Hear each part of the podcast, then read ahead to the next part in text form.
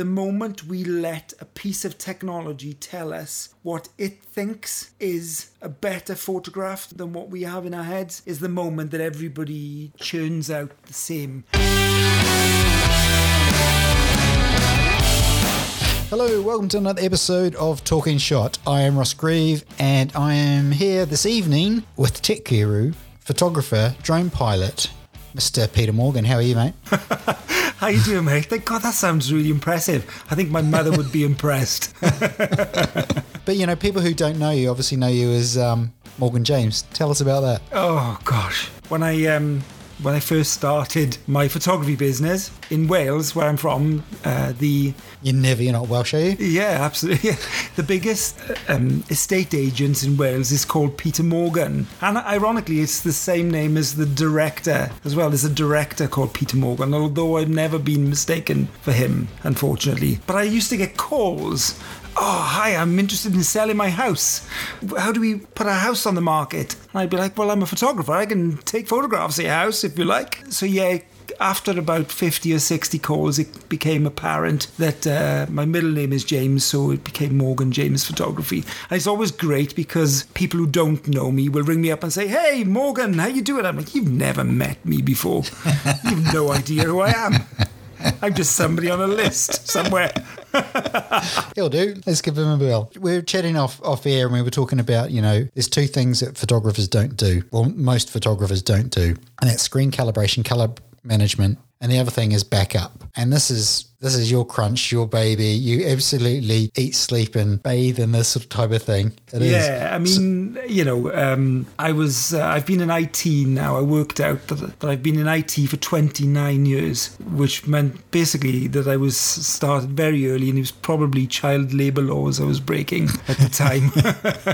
but uh, yeah, so uh, um, I've been doing IT a long time, and Although photography was always my passion, I never made a living out of it. I'd worked for a lot of big companies doing backups and disaster recovery as well, uh, or DR as you might hear it be called. But they go hand in hand, really, backup and disaster recovery together, because they're both part of the same thing, really. You're right, very much so that photographers tend not to do backups because it's the very mundane things that creatives don't tend to think about. And I think that's they're scared. They go, "Oh, it sounds complicated. I don't want to get into that too much. It's going to take too much of my time. I want to go and take some more images." Yeah, that's very true. I mean, and the, the, there's a big sort of you know there's a, there's a massive expectation as a photographer to produce images, but you know yourself, running a business is maybe twenty percent taking photographs and 80% advertising and marketing and editing, kind of producing and, you know, websites and, and everything else that kind of makes mm. the cream on the top look good. Yeah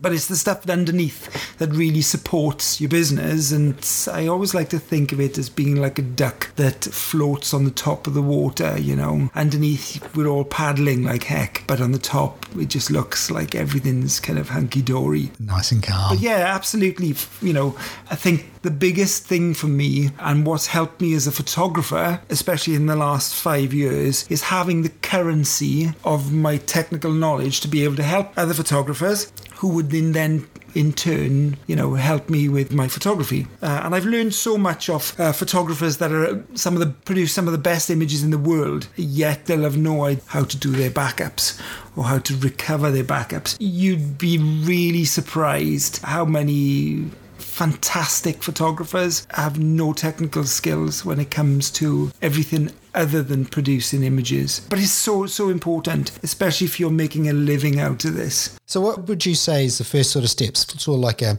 a bite sized backup starter pack for people just to well i think the first thing is the accept that you have to back up and that you have to back up regularly. If you're only backing up once a year or you know once every couple of months uh, it's not going to work. The whole idea behind backing up is that you take regular backups of your work and you should back up every time you really produce new work. Produce something called an incremental backup so that you're only backing up the changes are kind of the things that are different. You're not doing massive backups every every time, but you're just backing up the changes, everything that's changed, kind of things that you've added, and you know, and, things like that, and historical backups as well. Uh, learn to archive old backups so that you're putting aside things that are no longer in use and, and also making way for new content you produce in. So that, that's that's the, the main thing. When I, I, I worked a lot with kind of big brands, uh, I'm very lucky that I get sent things to test, you know, pieces of kit. Some of the the best kit that I see out there uh, not necessarily always the newest kit, but just things like hard drives now, for instance, capacity is getting ridiculous, you know, uh, very, very cheap. But you'll want to be sticking with the big brands, really. Um, people like, for instance, Western Digital, LaCie, Seagate, yeah. because those are the guys that are doing the cutting edge work and are putting the money into research and development. I don't tend to affiliate myself with anybody in particular because it becomes very difficult to be objective when it comes to looking at what, the best kit is for photographers. And one size definitely does not fit all, depending on whether you're a travel photographer, a wedding photographer, or just doing family portraits. What you're going to rely on kit wise is going to be very different. I'll give you an example of what I mean, for instance. So, the main uh, work that I do is weddings. I do commercial work as well, but mostly it's weddings. So, what I'll find is that I will have a backup solution that I can apply when I'm on site during the day, and I'll have another solution for when I get home, like a workflow, a process that I follow. Touchwood has worked so far, uh, but by the same token as well, you, you, never sit on your laurels and just accept what is just there. You're constantly looking for things, ways where your backup is going to fall down because the system essentially should work like a 3 2 1 process.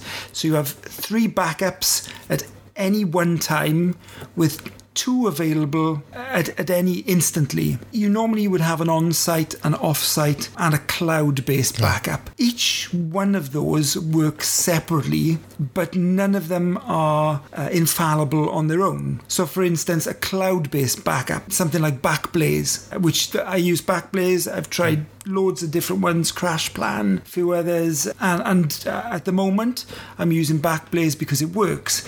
It hasn't yep. failed me yet, and I've had a few situations where I've had to restore files, and it's been relatively quick and painless. The reason that you have a cloud based backup is that you'll need to be able to back up off site. For those of you that have studios, and I've got friends that, that, that, have got studios in Cardiff, one of them very unfortunately had his studio broken into not so long ago. The thieves decided to make off with his hard drives, his computers, and essentially, I think the only thing that was left was the air conditioning unit because they couldn't get it out the door. It's heartbreaking. So, luckily, he was all insured. But the problem with insurance is it will insure you for your physical kit but how do you put a price on somebody's wedding? How do you put a price on, you know, photographs of maybe, you know, a grandparent, a relative, somebody who's not around anymore? So, you know, having the cloud based on site backup is great, but the downside for that is it's not fast. It's not mm. fast. You can literally spend a day, you could spend a day trying to download a wedding of images. It's, I take maybe maybe I'll take about two thousand images at a almanac. Um, I love the chuckle there. it's the, it's the good God. You can tell you can yeah. tell I used to shoot on film. How bad are you? but, but I'll take two thousand photographs. Let's say at a wedding, right on average. Out of that, maybe they'll have four hundred twenty. Yes. Um, but it literally comes down to where do you store all those images? Now, some of those images I will not pick because people are blinking, someone's moving ahead, I've missed something, the focus I haven't hit it straight on for whatever reason. Those will be, they'll just be thrown away. But that doesn't mean that I won't keep them because it might mm. mean it's something that I don't choose for myself as being a great picture. Someone will come back to me and say, look, our uncle passed away. How- so that's the thing, that's the thing when people look at uh, images, they will have an emotional attachment to it, where we will have a technical attachment to Absolutely, it. Absolutely, yes. And and you know when they look at it, that emotional image is worth much more to them. Where, Absolutely. Let's say a passed on relative may have blinked or whatever, but they're at that moment in time. Absolutely, and I've, and. I've had that happen so many times. I've had that happen so many times. So now I just back up everything. So having that on site is great, but very slow. It's not quick enough. Sorry, to off site. Uh, we're going to talk about on site next, really. So that is your big drives.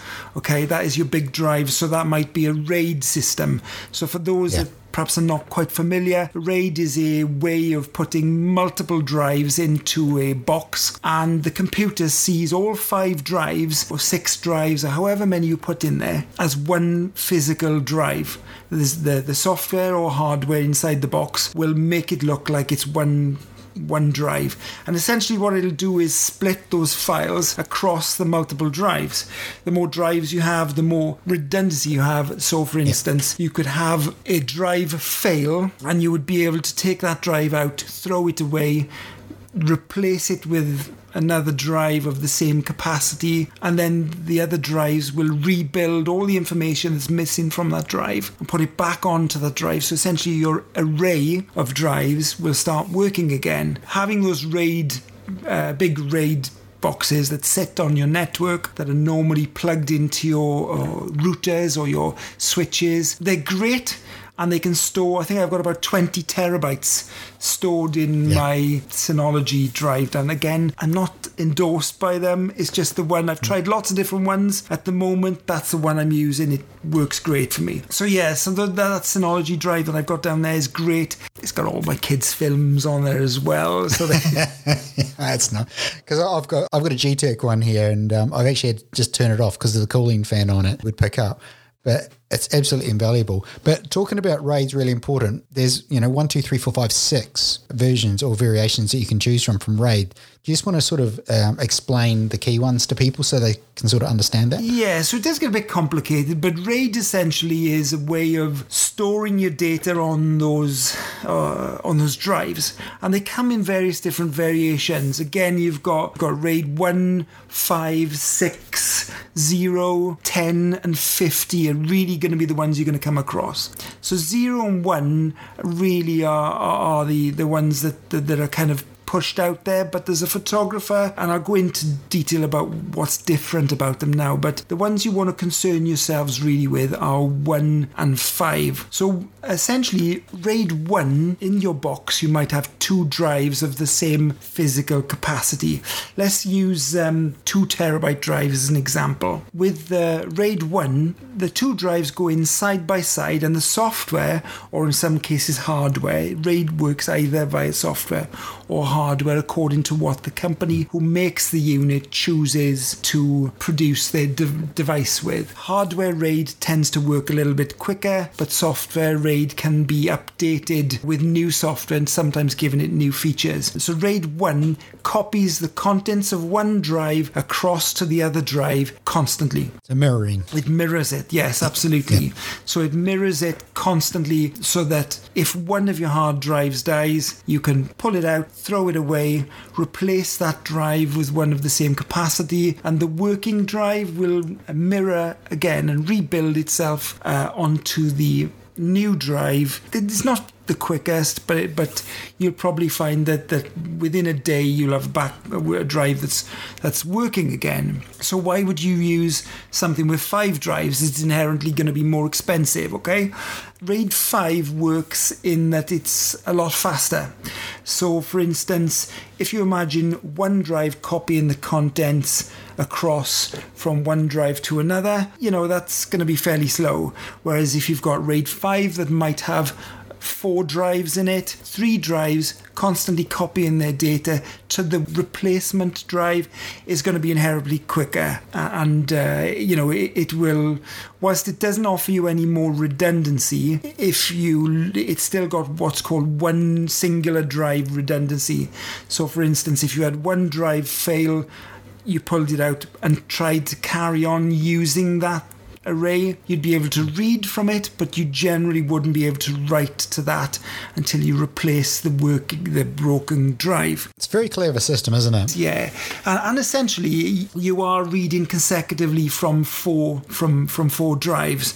So the the the speed of reading and writing to those drives is going to be significantly higher. Although you are limited by the speeds of the ports that connect to your network. So if, if you've got really old Wi-Fi router or switch that won't accept a gigabit or thousand megabytes per second connection, you're always going to be limited. That's going to be where your bottleneck is going to be, and and that's what we always look for, I guess, as a technical technical. I hate to use the word gurus, but as someone who's a, perhaps a technical advisor, um, or consultant, maybe that's a better word. I think you're always looking for the bottlenecks where the where the slowdown is occurring, and and and improving on that whilst kind of not um, necessarily uh, losing your functionality. So yes, RAID RAID um, one and RAID five, uh, RAID ten really builds on that in that it will give you a much higher redundancy and a faster read and write speeds. But it's really speaking, unless you're running a, a studio that's dealing with hundreds and hundreds and hundreds of gigabytes and terabytes of yeah. data a, a, month, then you're not really going to be looking at those those kind of different arrays. Um, the only, ironically, someone asked me the other day, why would you not choose a RAID array that gives you two disk redundancy?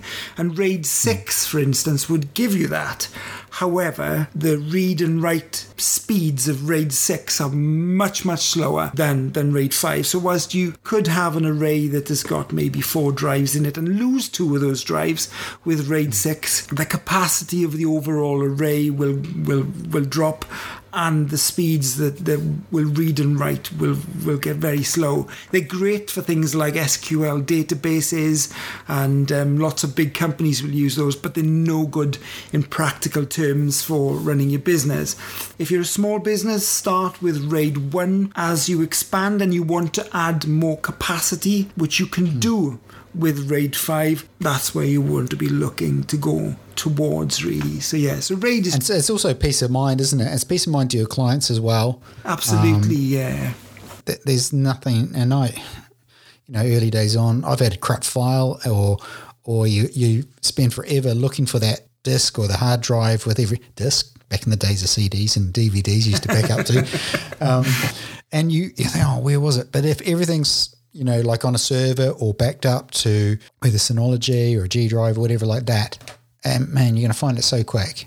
And bring. Some of the on. better devices will index your files as well, so that you can search inst- if you know the file name of something you can search instantly and and having a good naming structure as well really helps when I'm when I'm kind of naming all my files they're named with the the year the month uh, which camera it was shot on and the couple's names or the names of uh, I don't know.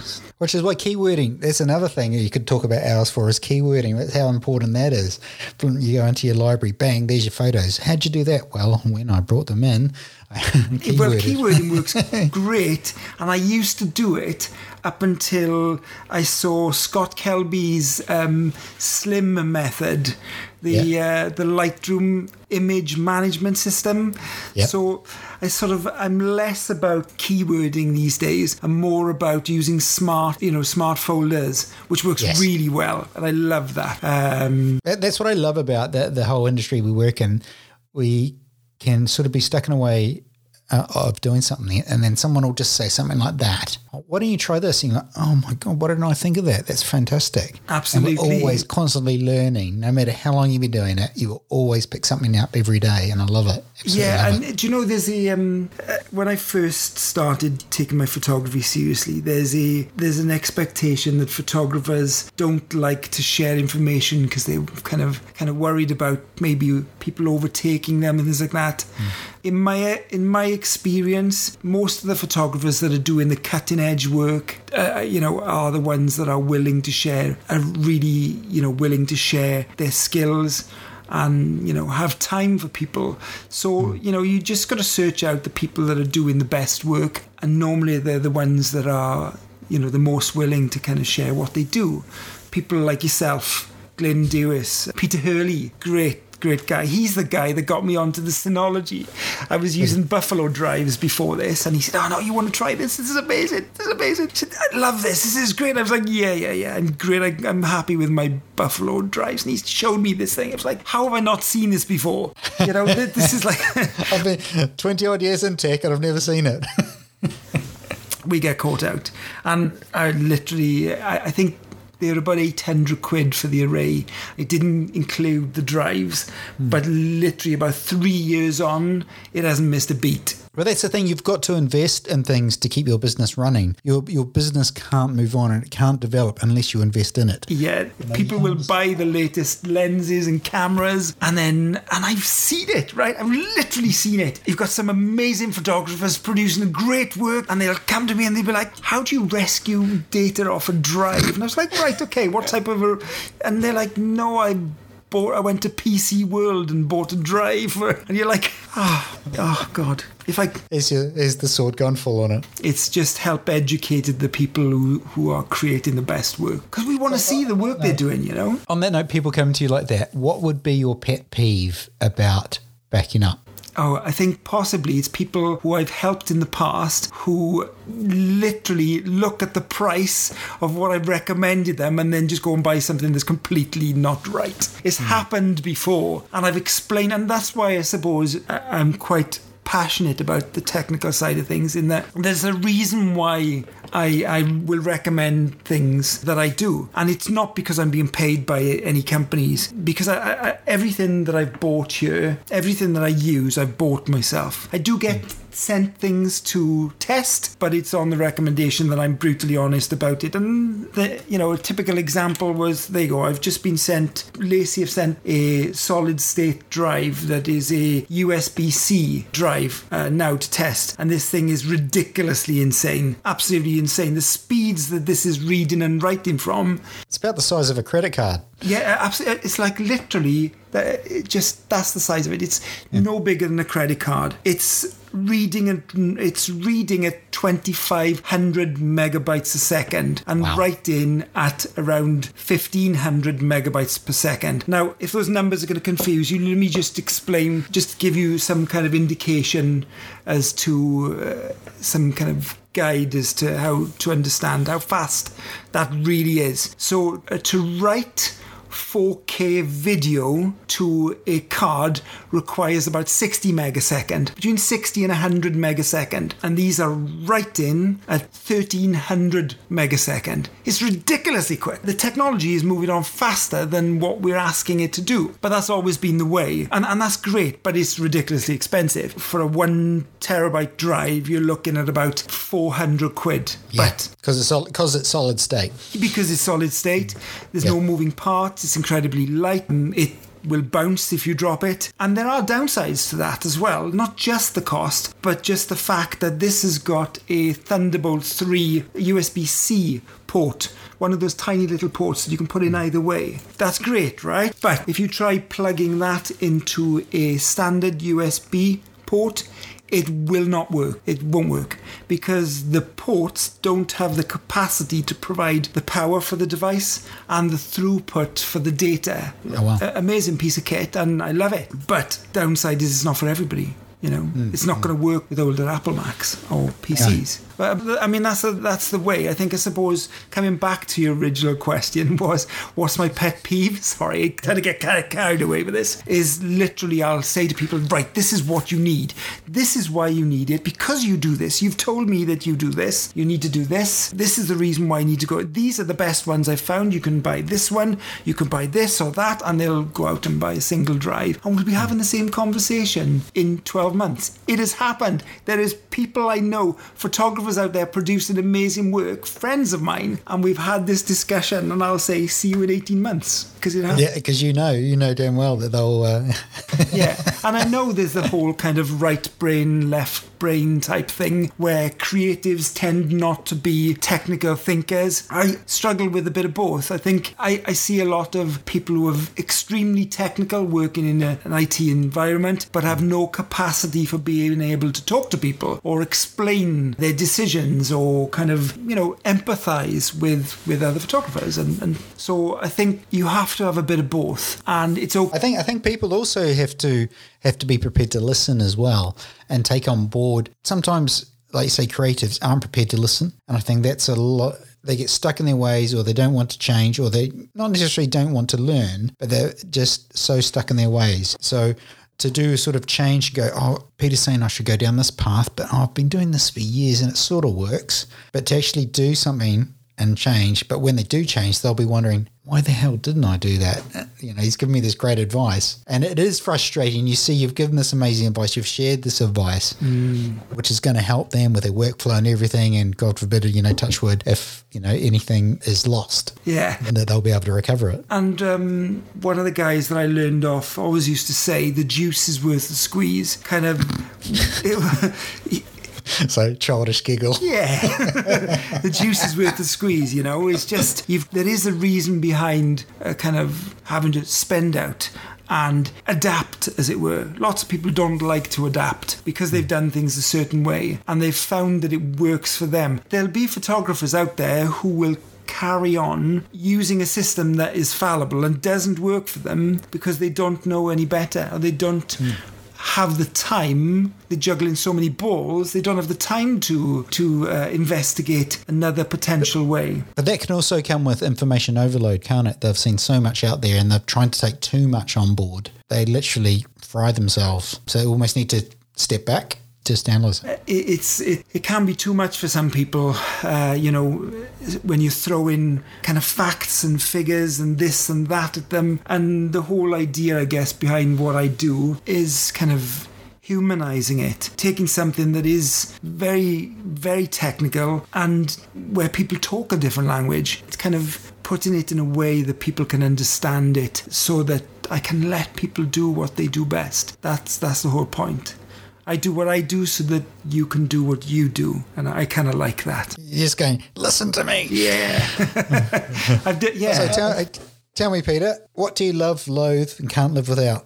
love. Oh gosh, I love. I do love my cameras. I do love my cameras. I'm still stuck using my Canon 5D Mark IVs, and I know everybody's going to say, "Oh, mirrorless and this and that, the other." Oh, if it works for you, it's fine. Yeah, but I just I, I love it. I can't quite put it down yet, and it hasn't. I haven't gotten to the point where it's limiting what I do yet. So I do love. I do love having my cameras. I've got one really good one and one that's just beaten to hell in the boot of the car. And yeah, it's just uh, loathe. I think the most annoying thing is is uh, for me is uh, people who um, aren't prepared to listen because I've spent I've spent 30 years learning this stuff and I got a lot I've you know I've probably forgotten more than uh, a lot of people know but you know th- there's no there's no reason behind it other than to to help people really uh, and so many people helped me when I first started uh, as a photographer that for me to be able to kind of give back that's my currency you know Yeah. uh, that's kind of that puts me in a room with people who are at the top of their game and I don't feel like any lesser like a lesser person for, for being there I can hold I can hold my own you know I like that it allows me to be to play on the same field so uh, yeah that, that kind of I, I do um, that that's a loathe really I think is the Yeah. is people who um, necessarily willing to listen uh, when I'm trying to help them. Can't live without. Oh my gosh. I think. Oh, and I no, this is this is probably going to be one of those things you're going to look at me and go, "Oh my god, no!" Probably iPhone, probably Okay. iPhone. Is that an addiction or just uh, a necessity? Well, possibly a bit of both. If I'm planning a shoot, I've got a, I've got an idea for a shoot coming up now, and if I'm planning a shoot, I'll I'll take my iPhone out and I'll get shots of locations and textures, kind of anything that I can find and anything I can see, and it's great because there's no expectations on it being a masterpiece. Although there's been a few photographs that I've taken that people haven't necessarily known that I've shot on an iPhone. We- we talked about this, didn't we, before, about how you don't need the best, latest piece of equipment to take a beautiful photograph. It's the know how and the understanding of light. You know, a master sculptor can use a chisel in magical ways. I've had a conversation with uh, my best mate who um, is very, very technical and he's a gadget geek. And, uh, he messaged me the night the new iPhone 12 Pro came out, and he was just like, "That's it. This is going to do away with DSLR cameras. Nobody's going to be using those anymore." And whilst that may be true ten years from now, I don't think we're ever going to get to the point where they will replace the person behind the camera. Because mm. as photographers, it's still us making that decision, right? It's still yeah. us that is choosing what to point our cameras at. And the moment we let a piece of technology tell us what it thinks is a better photograph than, than what we have in our heads is the moment that everybody churns out the same. I got, um, yeah. I get kind of echoes of uh, Pink Floyd's Another Brick in the Wall coming, mm. you know, in my head when I see, you know, people churning out the same stuff over and over. The mince grinder. God, it just, it scares me. AI might be able to make your pictures better, but be the one who chooses, you know, be mm. the one who chooses what to show or what to leave out. Yeah, technology's got a great place, but don't let it replace common sense and kind of what's what's in here, you know, in your heart, really. So that that's the way I kind of look at it, really. That's uh, quite a good answer, actually. That's a very good answer. It's a yeah. tool. That's what it is. It's a tool because um, I remember reading a photography book and saying that, uh, and I can't remember which book it, it was, but it was very much sort of like the photograph is always there it's your choice whether or not to photograph it and show it. Even if you decide not to photograph it, it's still there to be taken. The eye sees the photograph before the camera can capture it. So, if you say that, you always capture the photograph late because you've seen it before you take it. Look at mm, yeah, maybe. We're getting really philosophical here. yeah, it's too deep. oh, I love this. This is it's great. only 10 to 6. Peter, it's been amazing talking to you this evening, and I know that we'll definitely get you back because there's so much more to talk to you about that we didn't even touch on. So, where can people find you if they want to catch up with you? And we'll put all these in the description. Uh, well. So they can find me on Instagram. I am MJ Photo Info. That's probably the best place to hit me up. So send me a like, have a little look at what I do. Uh, my website is www.morganjamesmedia.co.uk and the wedding stuff is morganjamesphoto.co.uk. So very similar but very different clients. So they kind of keep them all separate, really, where possible. But um, yeah, drop me your questions. I always like things that kind of make my brain sort of uh, have to start ticking over and. Uh, I, am I'm, I'm just looking at my face Facebook now. I, we discussed this earlier that I have to turn it off every time, and uh, literally just yeah. Otherwise, I'll just end up. It'll be pinging all night. So, take care, my friend, and talk to you soon. Cheers, buddy.